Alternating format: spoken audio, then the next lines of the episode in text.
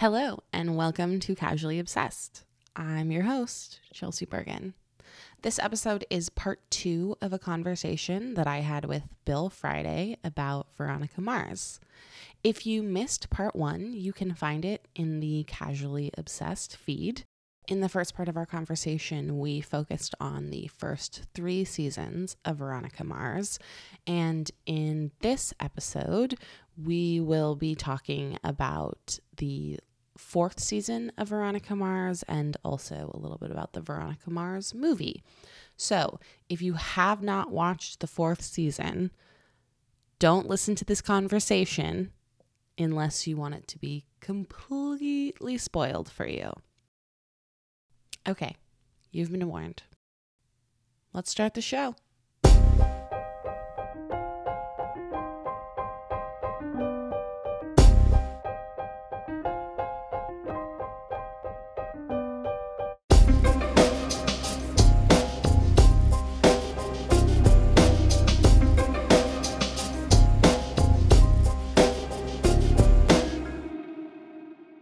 So I feel like I need to preface this by saying that I there are a lot of things that I liked about the fourth season. Uh, the things that I didn't like, however, I feel very strongly about, and I'm really going to make an effort to rein myself in from just railing on those things. I don't know. I think you, as the host, should just spit the bit and run with this. I mean, I, am you know. we'll talk, we're going to talk about it, but I just wanted to say that if nothing else, know that I did, for the most part, like and enjoy season four of the show, even if I have some negative feelings about it. Okay. That's mm-hmm. that's a good qualifier. Yeah. You know, I don't want people thinking that I that you just spent the last hour loving something that you hate. Mm, yeah. Okay. Well, yeah. I just, you know, and hopefully, you know, it will it will give more weight to the critiques that I have, the knowledge that they're from a piece of love.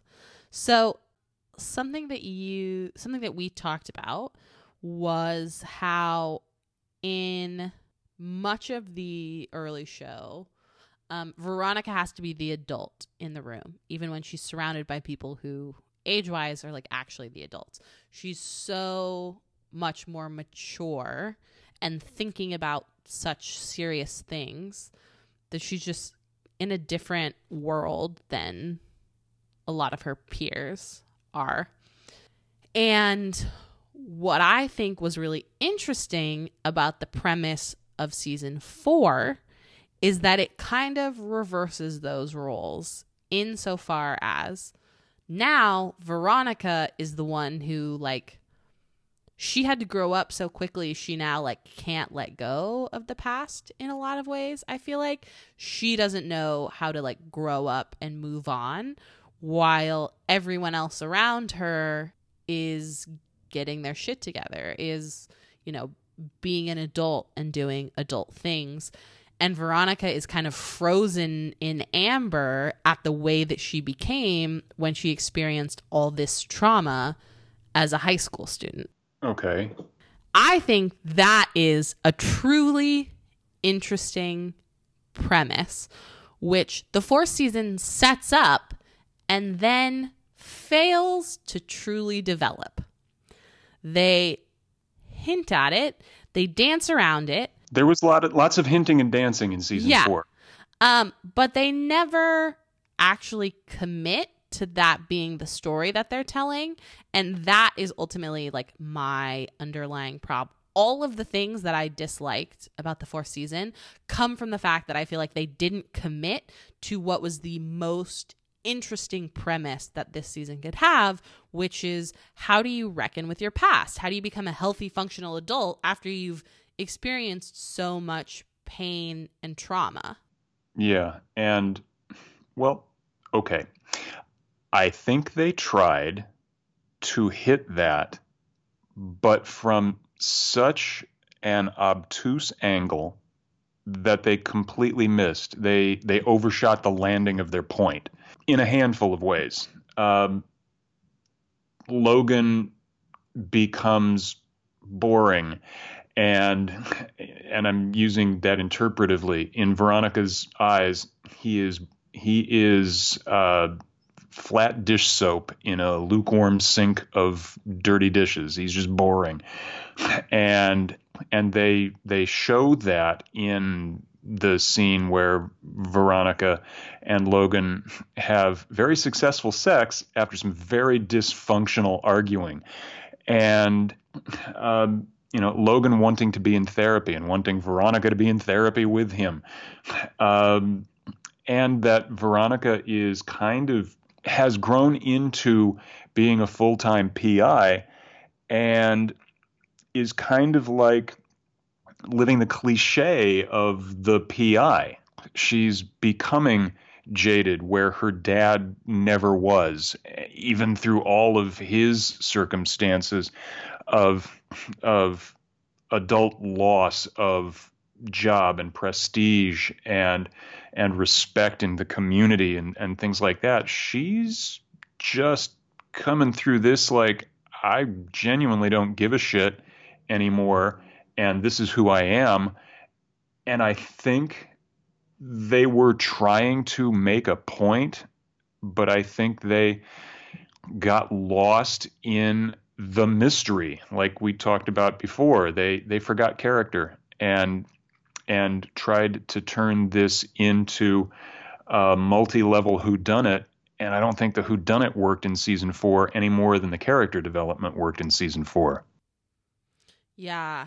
For anyone who for some reason is is listening to this part of the conversation but hasn't watched the fourth season of the show just some kind of background or a refresher if you watched and don't remember what happened. A refresher we, from 2019. Um, you know, I don't know when people are listening to this. Um, That's true. This is going to go on forever. um, forever. so the at the beginning of the fourth season, we find Veronica and Logan are living together, which was kind of set up by the the movie. She's in Neptune being a PI.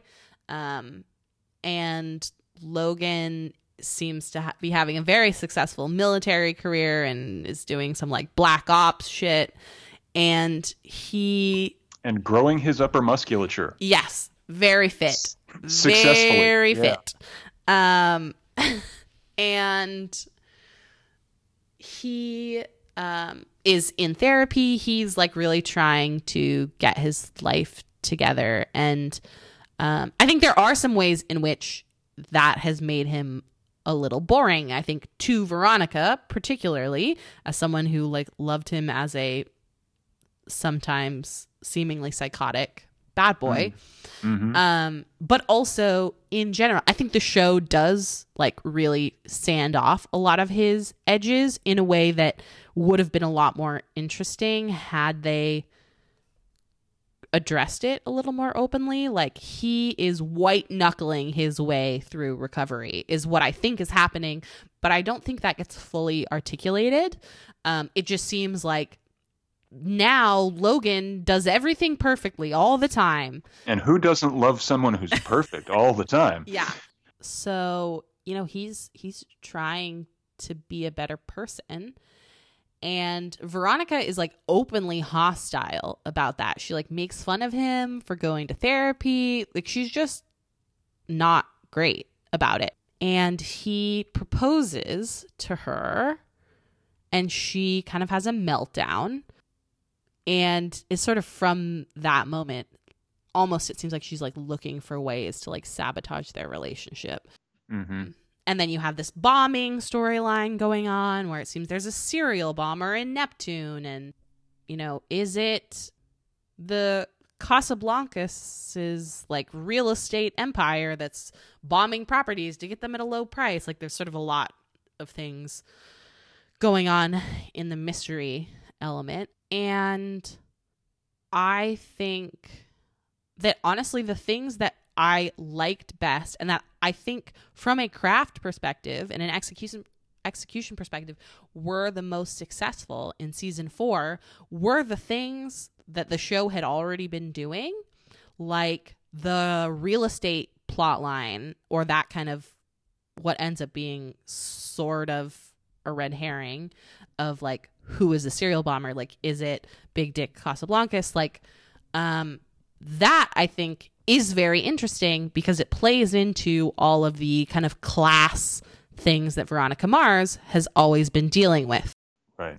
The kind of um, what actually ends up being the case with like one bomb that was one thing and then a bunch of other subsequent bombs that were, you know, coming from someone who's like a true crime junkie and desperate for attention, like that seemed that was less successful to me and I think didn't really fit in with the existing DNA of Veronica Mars. Same with the random cartel people that are just like in the show because it's a gritty, serious adult show now. Like, I think there were a lot of things that were out of place that rather than trying to like age the show up by introducing all of these other random elements, I think they had the perfect story right in front of them in the fact that Veronica is an addict who doesn't want to get better. She actively wants to stay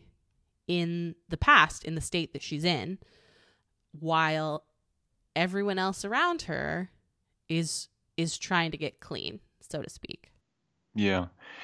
And yeah, that's that's where someone with such a great first season run, albeit 15 years earlier and you know it's a, it's the band and the whole life that's lived between season 1 and season 4 right? And and they completely swung and missed. Uh, the the cartel guys were great characters and they needed their own show but they really i mean except for their time with big dick god i just love saying that um, just like like it's I'm sorry, FCC, you don't exist. Okay.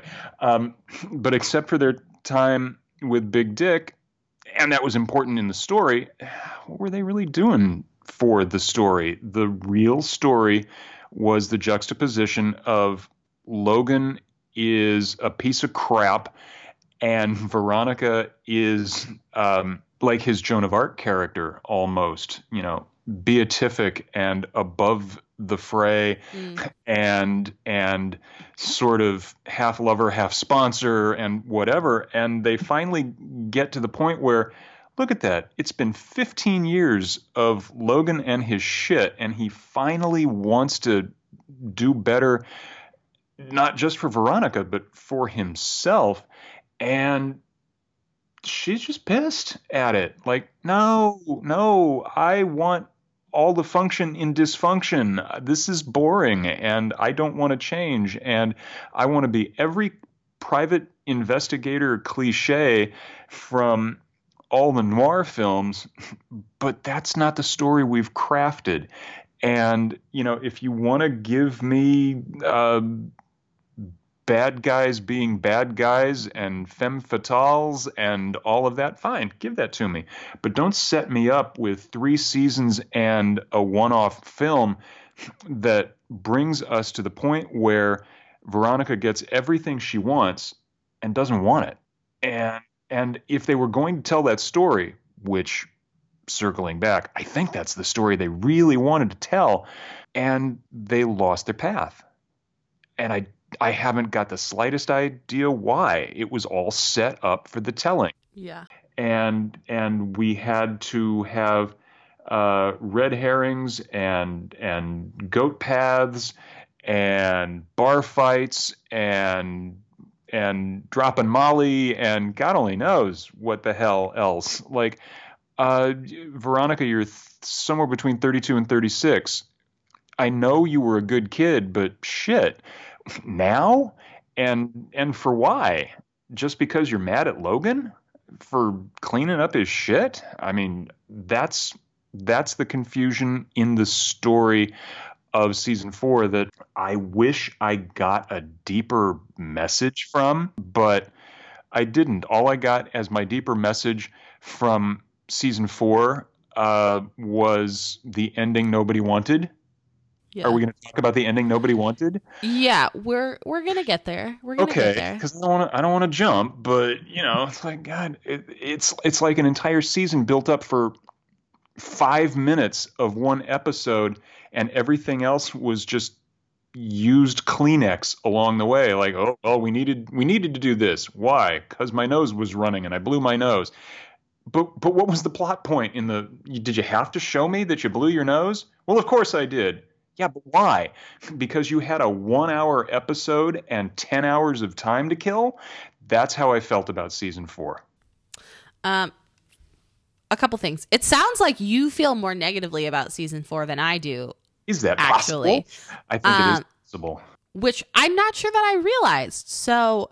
Well, I, I, I didn't realize it until this morning doing doing research with copious notes. Um, I actually I got up at I got up at 4:15 this morning and made coffee and and got to my notes by like 5:30 and started looking online at stuff and it just kept building and building and building and I just started thinking fuck what was this? Yeah, it didn't hit me. I was I was actually mm, safely neutral last year when I watched season 4. Interesting. I was. I mean, you remember when I watched season four? We talked about it. It's true. It's true. And now it's like, oh, I had months and months to just let that stew inside me. And ugh, no, it is it is rumbling in my tummy, and I don't like the the way it makes me feel now. Yeah. I really don't. I'm I sound like people in old fashioned chat rooms where like, no, this was wrong and we can't do it this way. Yeah, yeah, that's how I feel now. I feel I feel like I'm in an AOL chat room from 2004 and I'm like, "Oh, that Lily, I don't know what they were thinking." Yeah, no, I yeah, I feel let down now. Finally, like 6 months after the fact, I feel let down. Yeah. I hear what you're saying though. I had kind of a similar experience insofar as like I knew that I had problems with season four, like as it was happening and immediately after. Um, but I didn't really realize until like how much that was kind of coloring my perspective.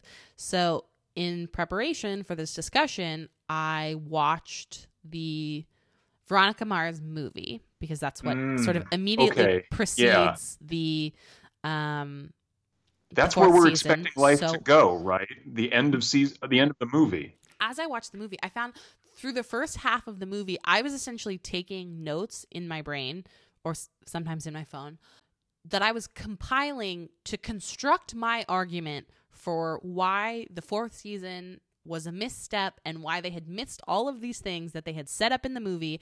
And believe me, I was like, I had all my evidence ready to like construct this whole essay for like what the mistake was and how I would have done it and how it would fix everything. And then I caught myself and I was like, wait, the point of watching this and the point of recording an episode about it is not to uh, write an essay for why season four should have been different.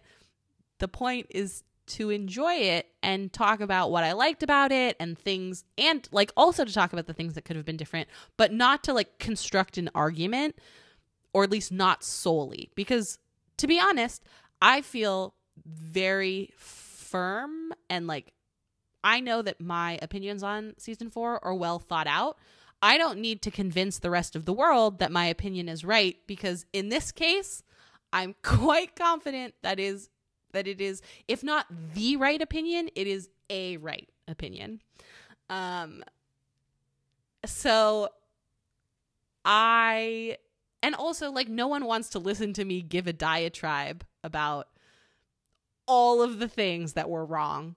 Um, they don't need like a point by point list of how I'm going to fix it. But I did have to like catch myself and stop that impulse and actually let myself enjoy the thing. Mm. And it wasn't until. And so then after watching the movie, I was like, I don't know if I'm going to be able to get myself to watch episodes of the show because I like really struggled. But then I went back and watched the pilot of the show. And after the first five minutes, I was like, right, this is why I love this show. This is why I love this character and the series. And I was able to just let myself enjoy it. But it really took me a lot to come down from my like high horse about season four. yeah, I didn't know I was on a high horse until this morning. I was okay with it. I honestly was. I just I kept telling myself and maybe this is like my coping mechanism in life. So analyze me. But I was like, nope, that's the way you know that's the way it. I you know I understand life. Life has its goods and its bads, and it, and it has its really goods and it has its really fucking bads, and and that is how life is. And so, Rob Thomas, because you're listening, that's the way you told the story. It's your story to tell. Tell your story, and I am just going to appreciate it for the story you are telling. And here we are the next year, and I'm like, oh man, how many things did you do wrong? and it's not it's not that I'm going to tell the professional all the things he did wrong. Nah, I'm not going to do that. I'm going to say, I think you let the characters down. Mm. I don't give a shit about me. I come and go. I I watched your movie 30 times, dude. I'm there but I think you let the characters down. And that, to me, is why the outcry from A World of Marshmallows after season four, because we, in our own almost inexpressible way, felt like since we lived through the characters and we feel let down, maybe you let the characters down and not the viewers. Mm.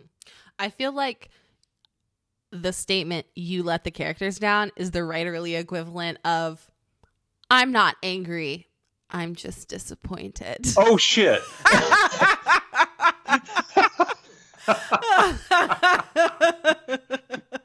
well, as a parent who will never admit to having said that phrase ever, I would like to instead say, "Wow, Chelsea, that that showed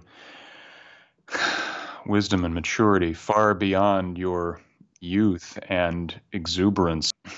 No, that's exactly it. That's that's the I don't know what to do with how I feel, so I'm just going to turn it on you and pretend it's an object lesson when in fact I'm just pissed.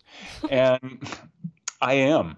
And since I'm not talking to a child now, so it's not injurious and causing the child to make bad decisions in their future based on my shit behavior as a parent. Um, yeah, I'm just angry at it. This is just grown up me angry at grown up Rob because I thought he was better. So I think where some of the problems in season four come from. I think where a lot of the problems, particularly the problem of the end, which we will get to, I think where they come from is the relationship to the movie. I feel like Rob Thomas as a creator and the show as an entity were not really sure how to situate the movie because hmm. the movie, fan funded on Kickstarter, lots of different ways that it could have gone, but kind of the decision that was that Rob Thomas made was that he wanted to write a movie that he thought the f- included all the things that the fans wanted to see. Yeah. So there is a lot of fan service in the movie. Mm-hmm.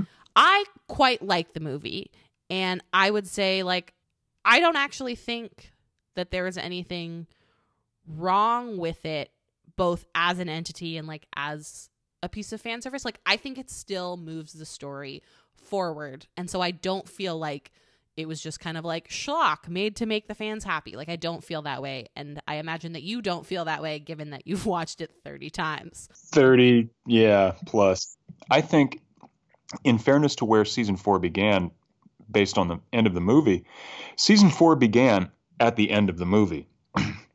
Logan had a very muted epiphany by the end of the movie. He, like he said to Veronica, you know, I'll be back in six months. We can do six months. Six months is nothing. This is this is the this is Logan 2.0, and this is what you've wanted, and I'm here, and you're there, and just you know, keep driving my car and and living in the condo. We're good, and and 5 years later we get that life expressed after 5 years and instead of dealing with oh now she's unhappy after 5 years the movie was fine to get us there. The movie it was fan service, sure. It was it was a happy ending in a noir concept, and you can't have a happy ending in a noir concept. It's antithetical to the concept.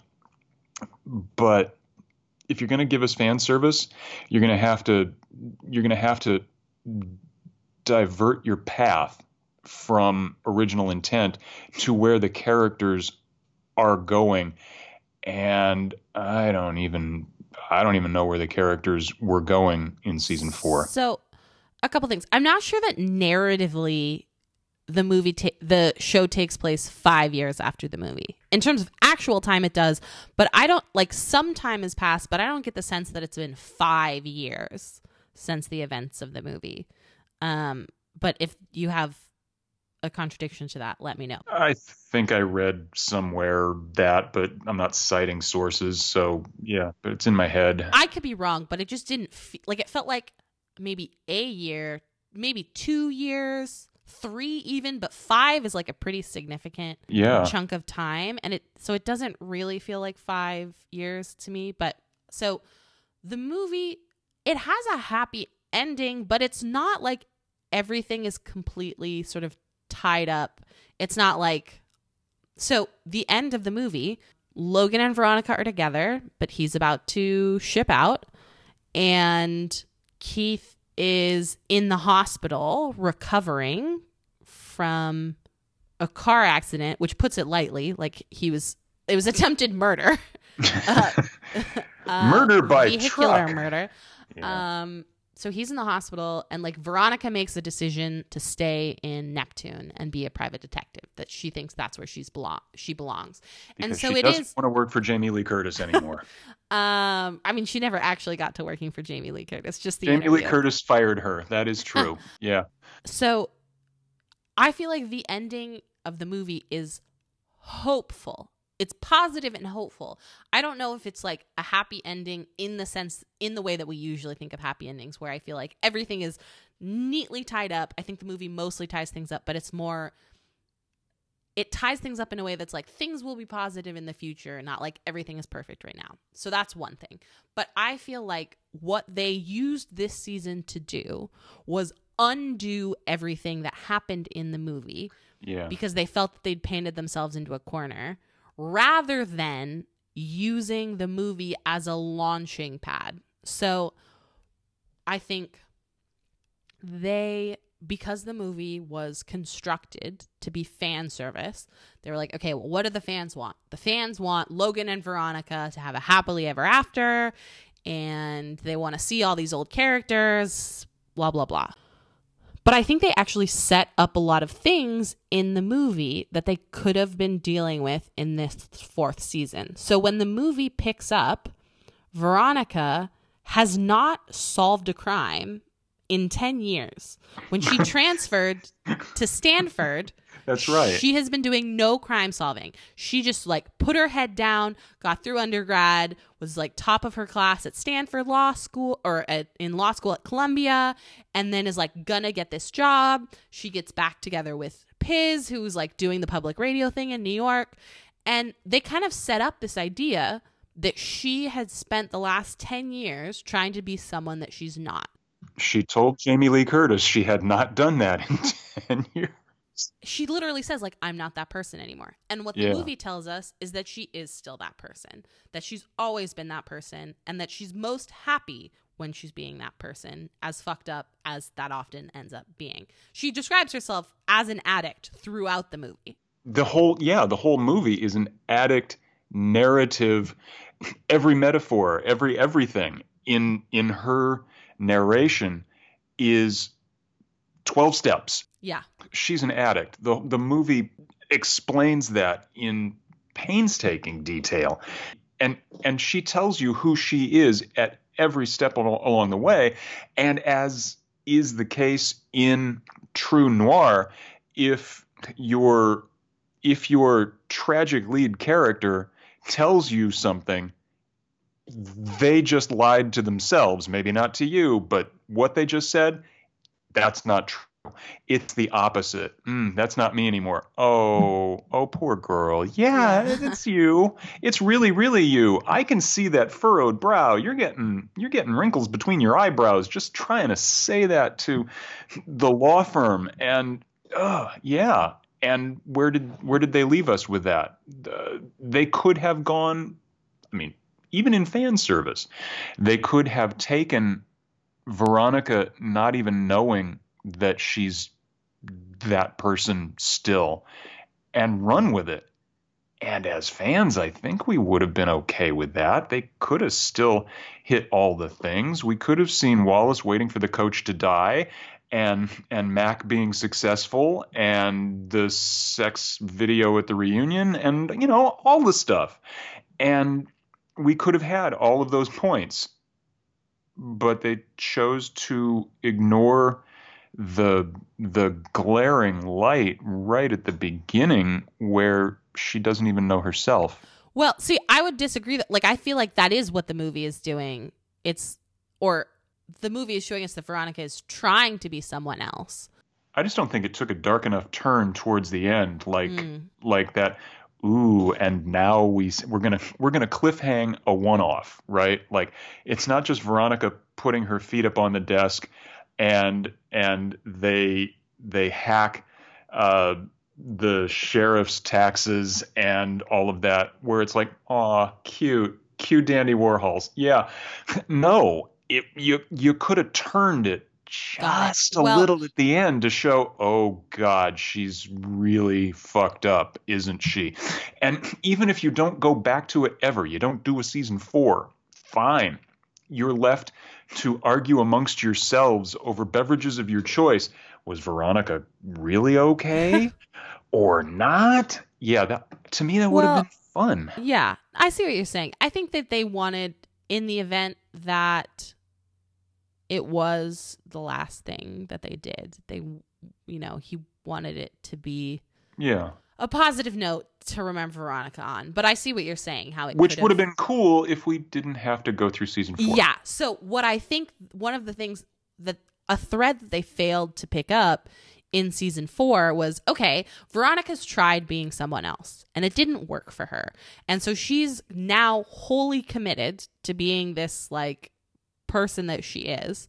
But she never actually acknowledges the idea of like, I've tried to be someone else. Like, all the times when Logan is trying to get her to go to therapy, she's just a dick about it. But mm. there's never this idea. Like, I think if she had said at some point, like, I tried to be that person, I tried to, like, give up, you know, my life as a PI, I tried to do that and I couldn't do it.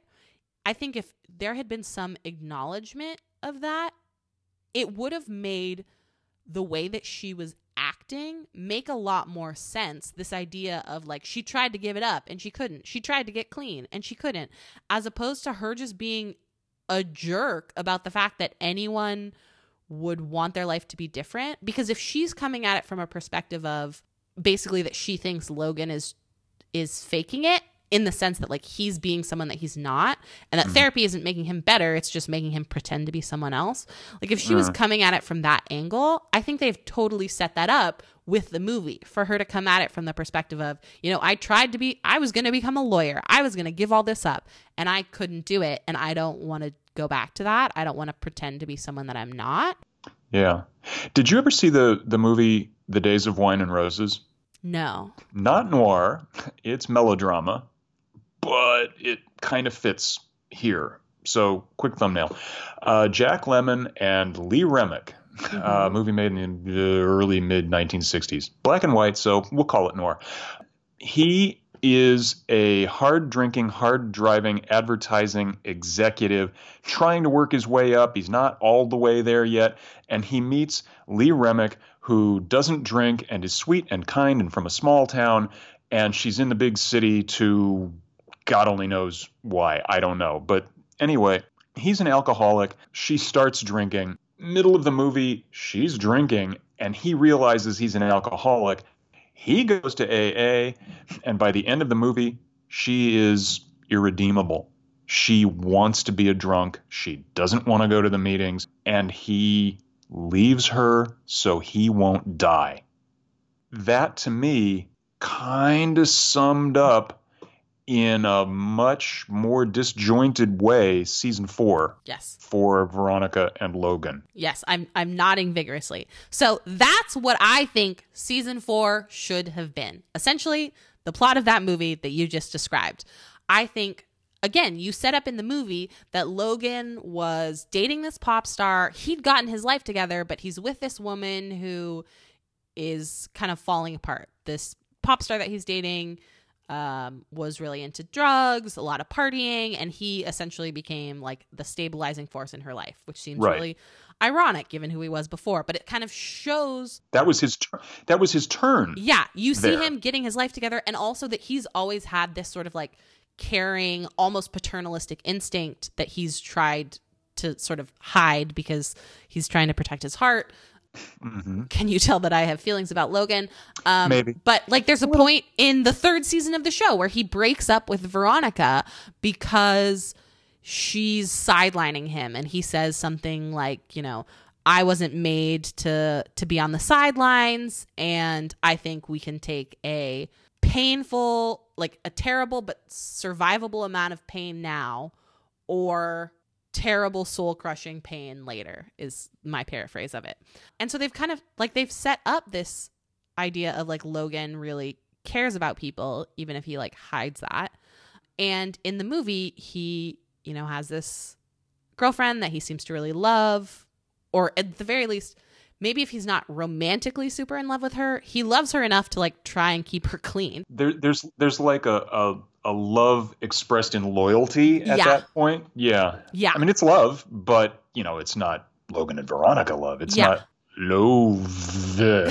yeah. And I think like they break up because he couldn't do it anymore and then she gets murdered and that sort of sets off the movie, right? So you have this you've set Logan up in this way, which I think the movie was trying to make everyone like to give Veronica and Logan a happily ever after. So they were like, well, he's got to get his shit together. But actually, I think narratively it kind of works to put him on this path. Yeah. But I think then what they when they got into season four, they were like, well, now Logan's perfect and we need to get rid of him, as opposed to Uh oh. Logan's trying as opposed to Logan is trying to get his shit together and Veronica doesn't want to.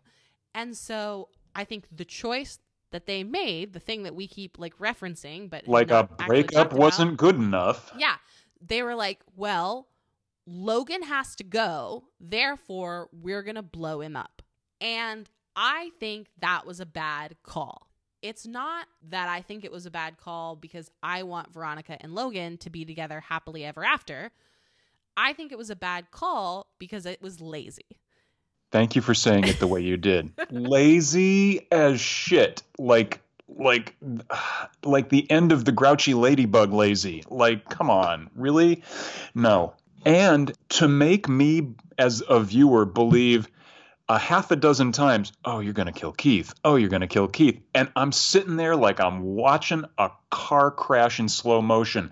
I'm hearing the brakes in my head. Oh God, the car's going to flip. Here it go. Okay. All of these all of these tells that Keith's gonna die. Keith's gonna die. Oh, it's so sad. Keith's oh God, no. And then Keith lives. And then you've got like 30 seconds to catch your breath and say, Oh shit. Yeah. and that's the only time that me, as a as a terrible mystery solver watching mysteries, says, Oh mother.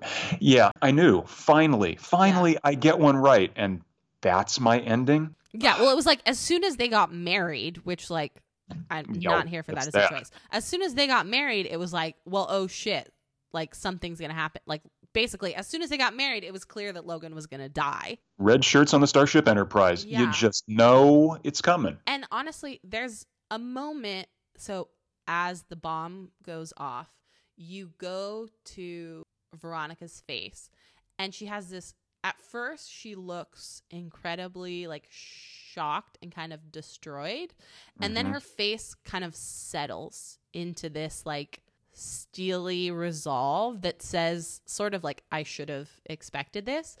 And it is a feat of acting on Kristen Bell's part.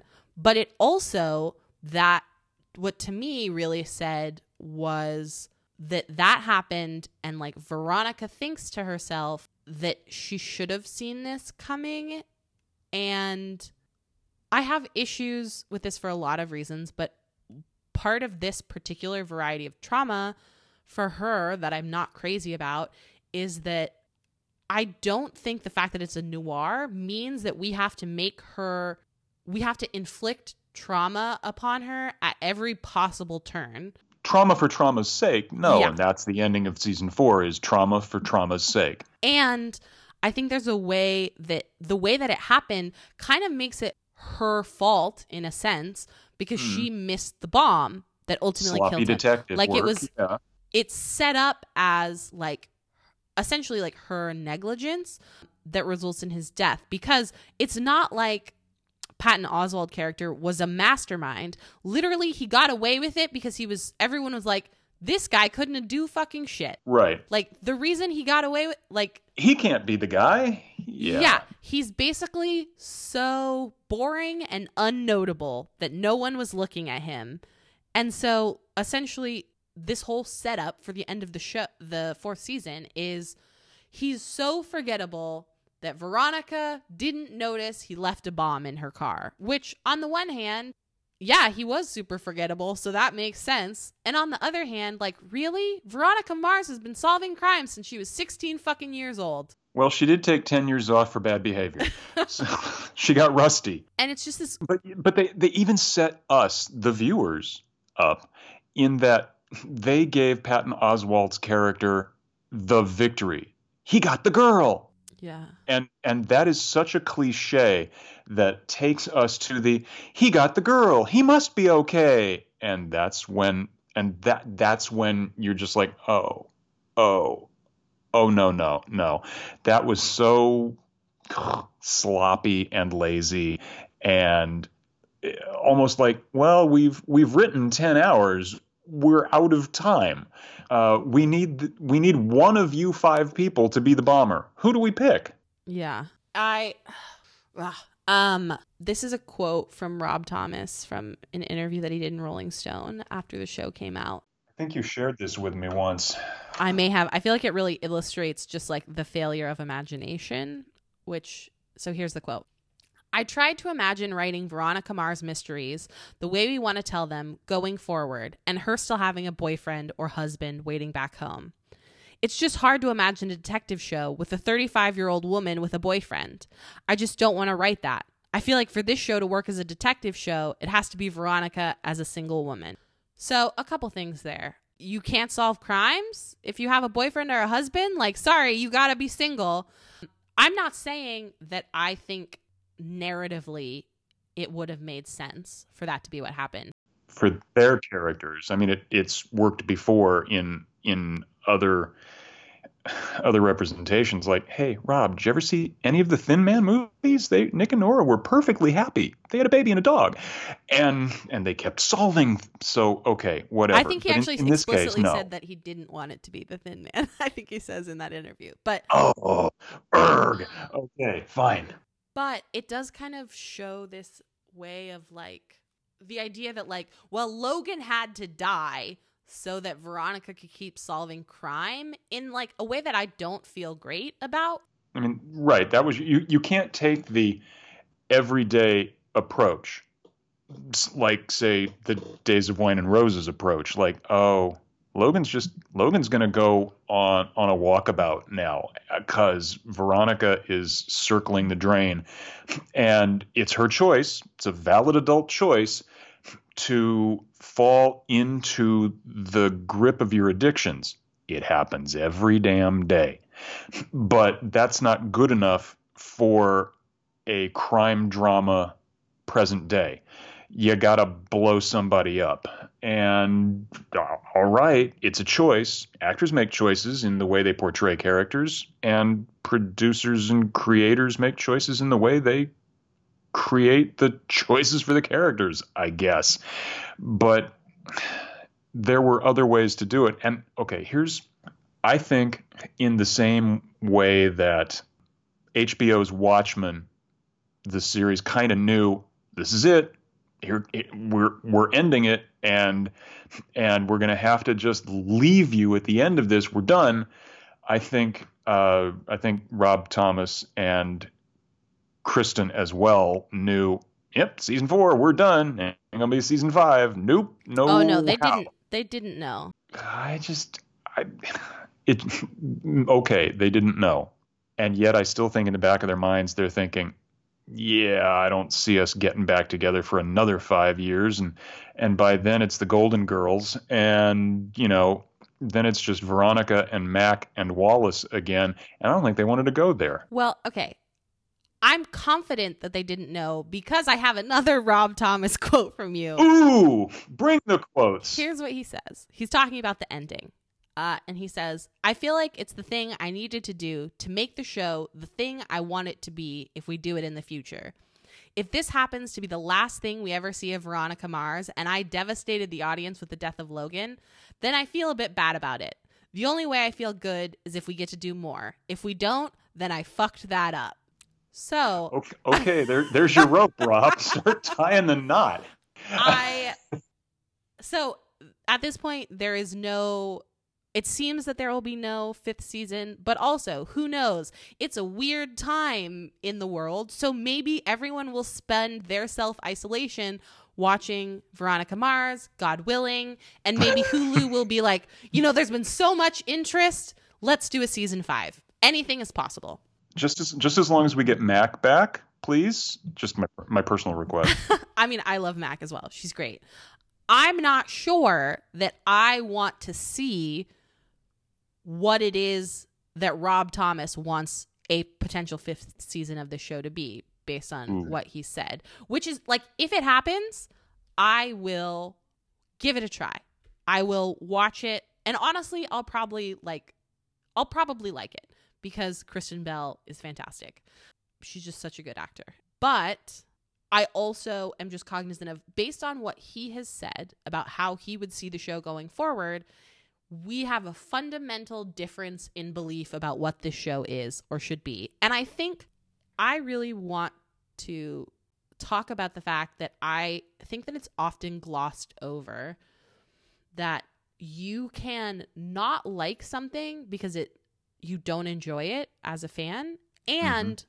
also not like it because it was a bad story choice or you think it was a bad story okay. choice.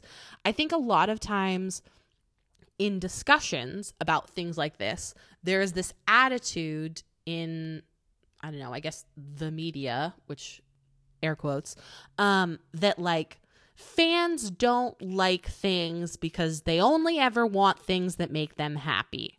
And mm. they're mad about the end of the season because they wanted Veronica and Logan to live happily ever after. And look, there are probably some people who feel that way, which is they are allowed to do that. But I don't think that everyone does. And I don't even think the majority of people do. I think that whether or not they can articulate it, because probably most of these people haven't thought about it to the exacting degree that I have. yeah. uh, which is really more of a problem of my own obsessiveness, not their lack of anything. Casual um, obsessiveness. Let's stay on brand. Um, true, true.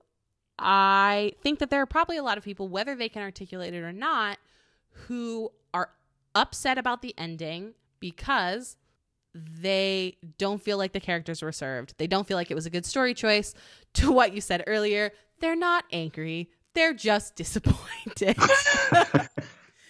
but also, they are angry because they're disappointed. And like, well, I think disappointment does eventually bring itself back to anger. You yes. you can't just sit in your meh for too long until it goes to some other emotion that is much more fundamental than eh, anger or depression or whatever. And I'm sure a lot of fans got very, very depressed, and I'm sure a lot of other fans just got really pissed.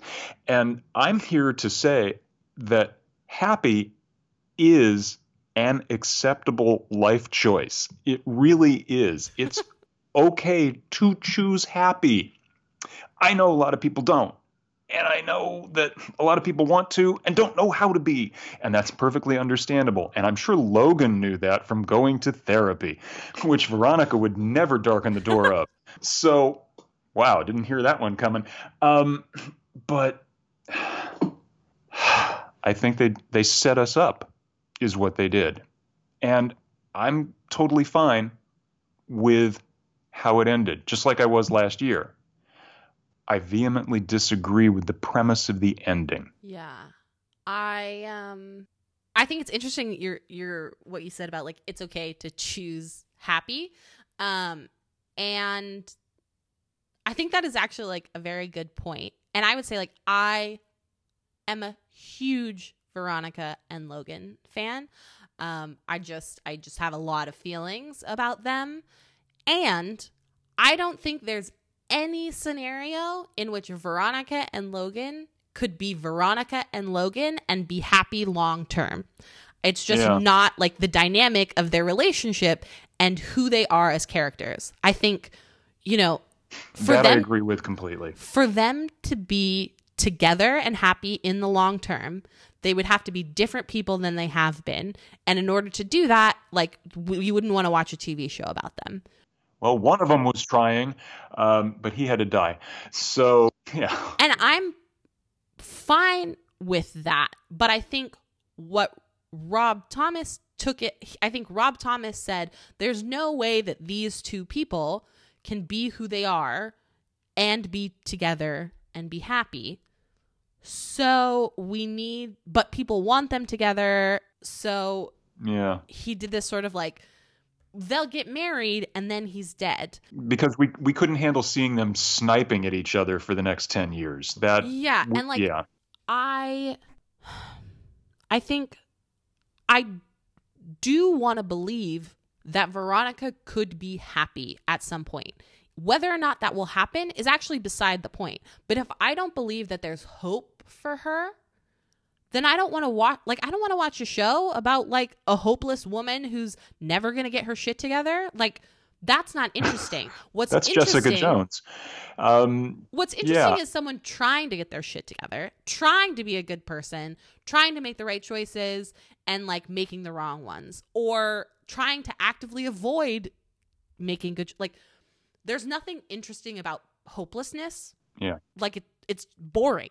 And I think I don't think it was intentional, but I think what the fourth season of Veronica Mars really signaled to me is that Veronica is hopeless because she doesn't seem to have learned anything no. and rather it being rather than it being about the fact that she like hasn't learned these things they try to just like skate over that she gets married in a way that like doesn't make any sense and then they blow up her husband which like who's gonna have a healthy functional relationship after that like not fucking her Uh, no. Uh, she no. She can't go back to Piz. That bridge was burned five years ago, and and well, Logan as Bridge was burned in season four. So there's nothing out there that exists yet for her to find happy in. And the way she drove off into the sunset at the end of season four doesn't lead you to believe that the inference is, ooh, she's driving into something happy. Happy's right there. Look, see that rainbow? No, she's gonna, she's just gonna sit in her shit forever the way the season ended. And Ah, God, I don't, that's, I realize that it has been said that they didn't assume completely, nope, no season five. We're going to end it miserably right here at season four. But where do you go from something like that that isn't even more formulaic than season four? So, I mean, I think that the vision is for it to actually be more mystery of the week type vibe, which as as someone who's not interested in the mystery doesn't appeal to me. But I think like I'm sure that they would introduce other potential love interests for Veronica. But Rob Thomas has already said that he feels like for the show to work as a detective show, Veronica has to be a single woman. So essentially, there's no hope that she's ever going to have a happy relationship. And like I said, hopelessness is boring. Yeah, it's an it's an endless cycle. Do you want to know what I would have done? Please tell me what you would have done. I would have, a la the movie that you already described, I would have taken the angle that like Logan is trying to get better, he's trying to get help. Veronica doesn't want that. And so in the end, he leaves her. And the way that I would have had that happen is there is a quintessential Veronica and Logan moment where he tells her that he believed that they were epic.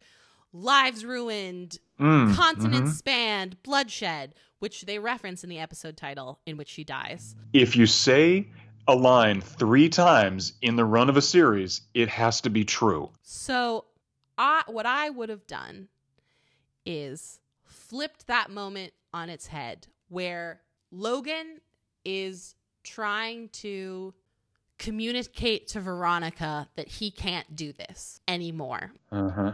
Uh huh. That he can't keep watching her like throw herself into dangerous way, like her life doesn't matter, that he can't keep trying to be someone that he doesn't want to be anymore for her, that he can't keep doing it.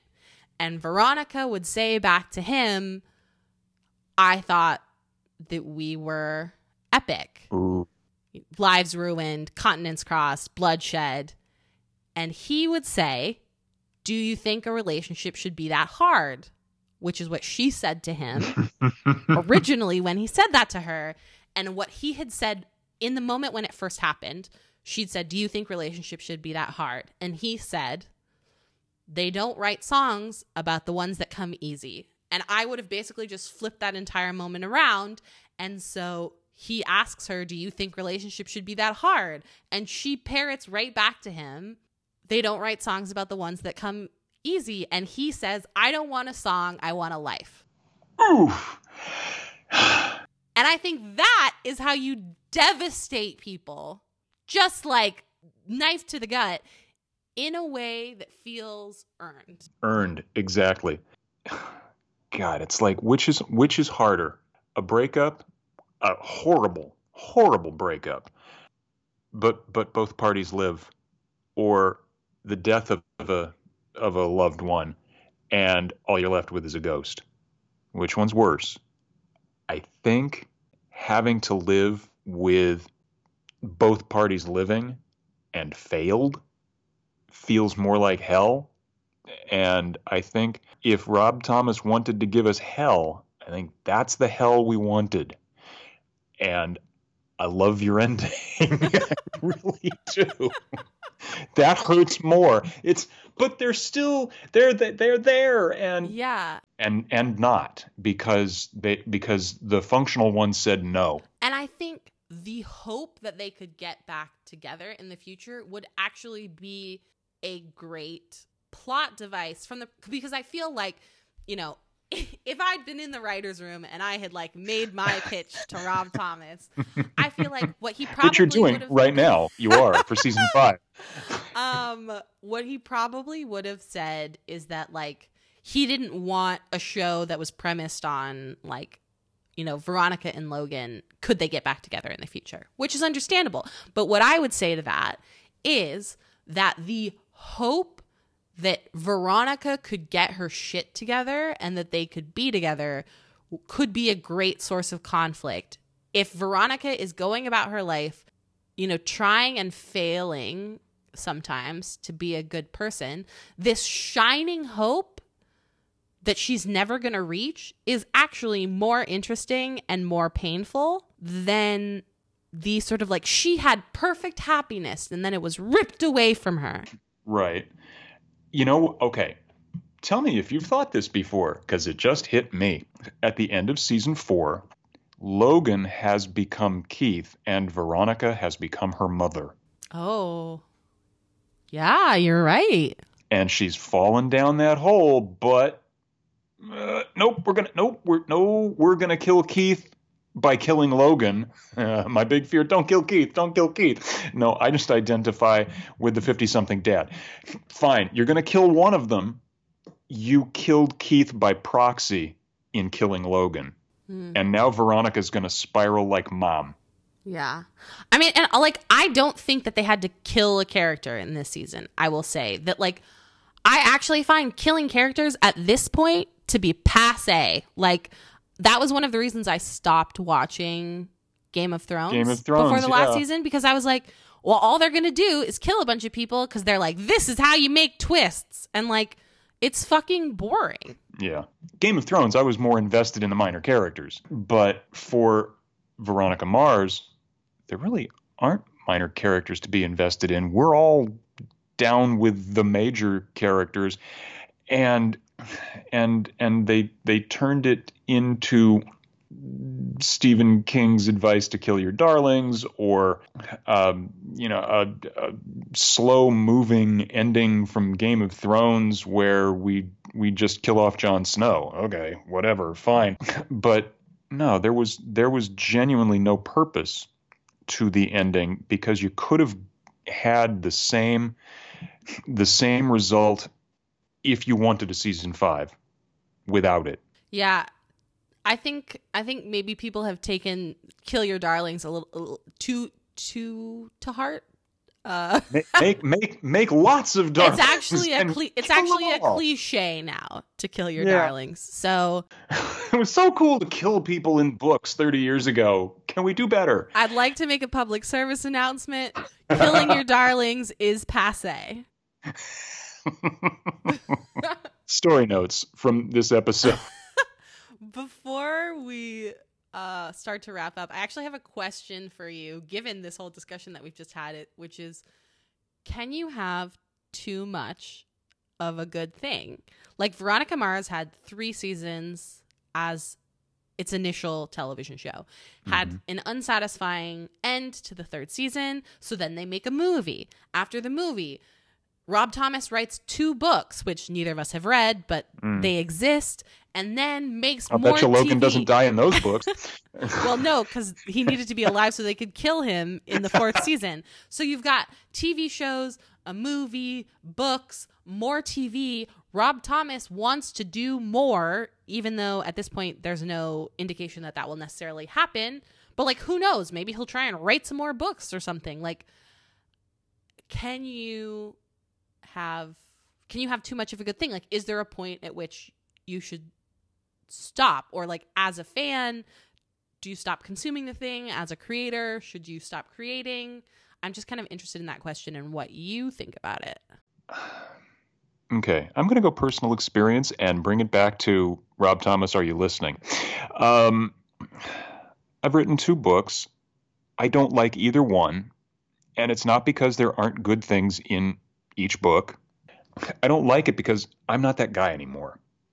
I'm I, I grew out of it and grew on from it, and um, story I don't tell all the time. I had a third book. It was going to be a trilogy and it got delayed a little bit. And then I reread book three because edits were going to happen. We were like going to, it was going to happen. Right.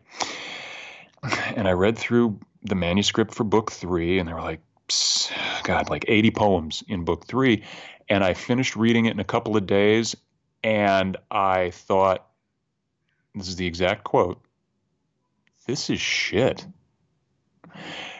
Because it was the same shit. And it wasn't fresh anymore and it wasn't undiluted. It was just leftover shit. And more important than the quality of the material was the fact that I wasn't that guy anymore that guy didn't exist the book served no purpose. And I don't just mean the book served no purpose for anybody who might read it. The book served no purpose for me, the creator. I look at a future of Veronica Mars as it is now, as it has been before, as all of this leading up to where we're talking about it took place. I look at Rob Thomas and I swear to you, he's saying, but I'm not that guy anymore. And I got nothing to tell from that guy's perspective anymore. And sure, he could write something new. I'm writing new stuff. I'm not writing the first two books again because book three was shit.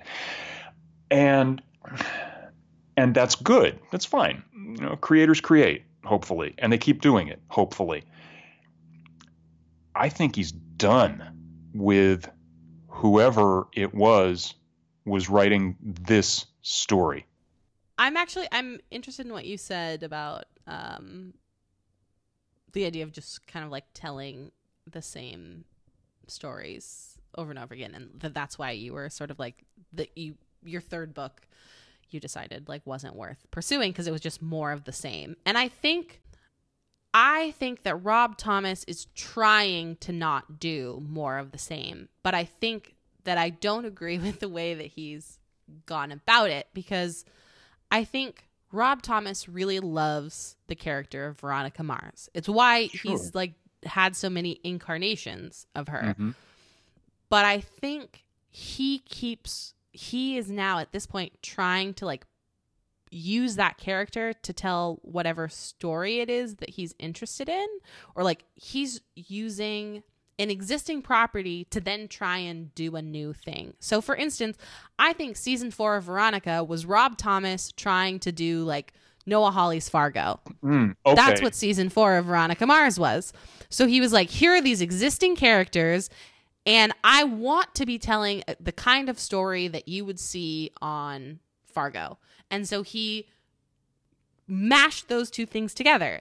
And what he's talked about for how he would see the, envision the show going forward with you know a bunch of different mysteries and new characters right. it's like he's interested in doing new stuff but he loves veronica mars so he's trying to take veronica toward all of this new stuff that he wants to do and i totally i think i can understand that impulse as a mm-hmm. creator.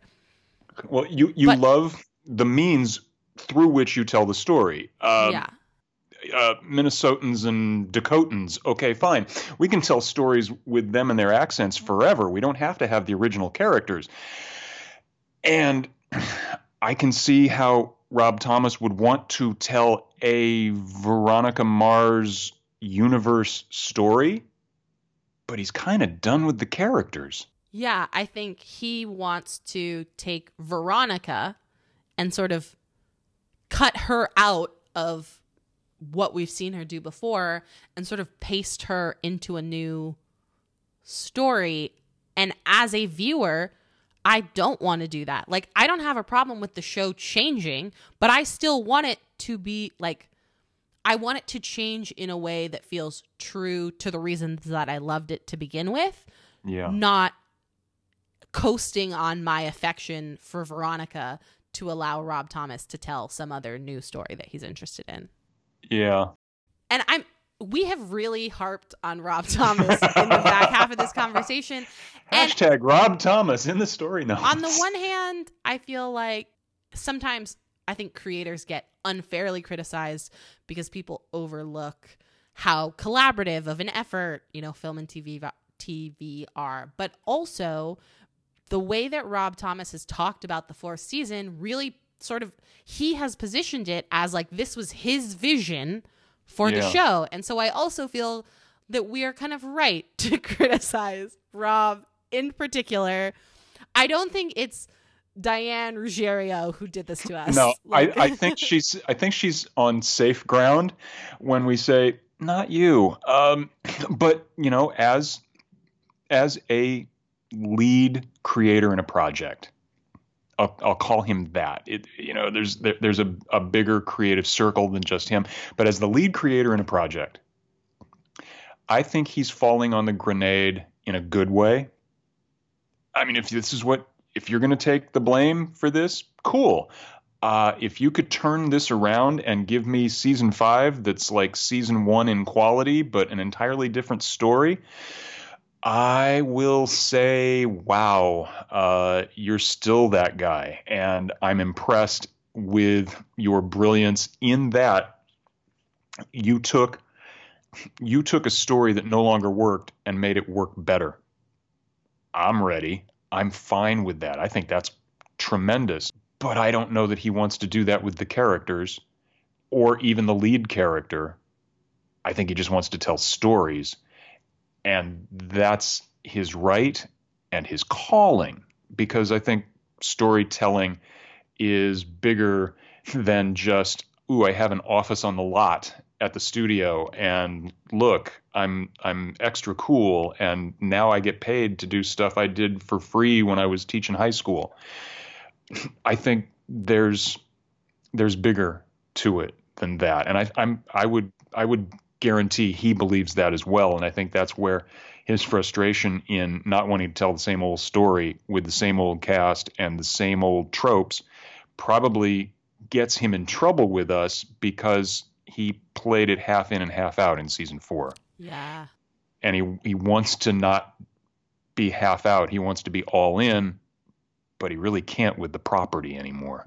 I am really reluctant to say this, but Bill, I feel like the conclusion that we've come to is that Rob Thomas should stop making Veronica Mars stuff. Oh my God, did we just say that? I said it, but okay, did we just say that? I think that's what we've been saying. And honestly, I'm surprised at myself. I guess we're okay if we get to this point, right? Where we we can say, mm, "Yeah, we're good," in the same way that a creator of something can say, mm, "Yeah, yeah, I'm good. I gotta do something else." Yeah, I think I think I will continue to love Veronica Mars, but I think that maybe it's time to move on from new Veronica Mars content, which is not to say that I will not have my head canon. I've already told you about how I believe the fourth season should have ended. I could probably come up with how it should all go forward after that, but I think in terms of new Veronica Mars stuff being produced, like I'm not sure that there should be. I think I'm just gonna continue rewatching the first season and and speaking of head canon, because we all have it, my head canon needs a 16 year old Keith Mars in in in the 77 Camaro in I his think, mind. Look, here's right? what I think you should do. I think that you should write that, and then you can either it can either be fan fiction or you can pull a tried and true move and file off the serial numbers and make some changes, call it original work, and now you have. What, you mean like everybody else? Your novel. um, that's what I think you should do with your head canon. Bill, what would you recommend that people who are fans of Veronica Mars go to next? Um, well, besides that 15 year old uh, blog I showed you today, which I will uh, put in the show notes. Sweet. Okay, that'll that'll keep people happy for a while. Um, I kind of go off book with my recommendations for people who have watched some or all or obsessively all uh, Veronica Mars. I tend to recommend going to what I will count as source material, classic noir. And I think you get there easiest this way. Um, there is a program on Turner Classic Movies, beautiful TCM, called Noir Alley. And that is hosted by Eddie Muller. You find Eddie Muller and Noir Alley on Facebook. Uh, at Noir Alley, N O I R A L L E Y, all one word, um, or on the web at noiralley.tcm.com, or Eddie tweets at that at Noir Alley. Um, wow, you really have those re- those directions prepared. These will also all be in the show notes.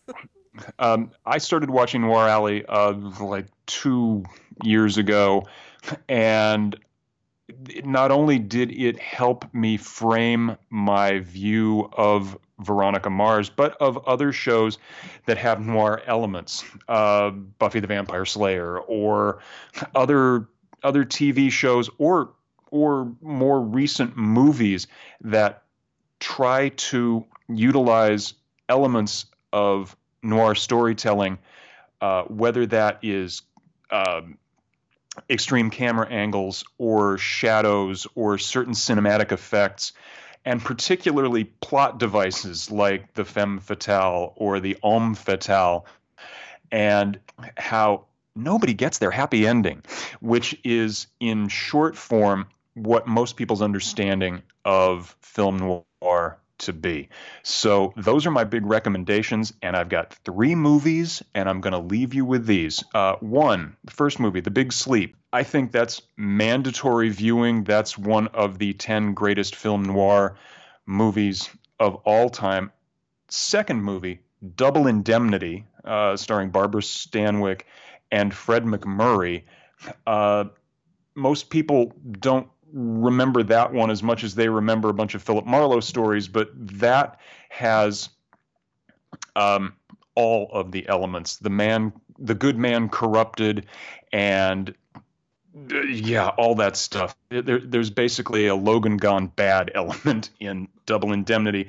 And my last one, which is like totally off of most people's radar, is a movie called Address Unknown. It was uh, written as a novel in the mid 1930s, and it is a movie about um, two art salesmen in San Francisco in the early days of the rise of Nazi Germany. One is German, the other is Jewish.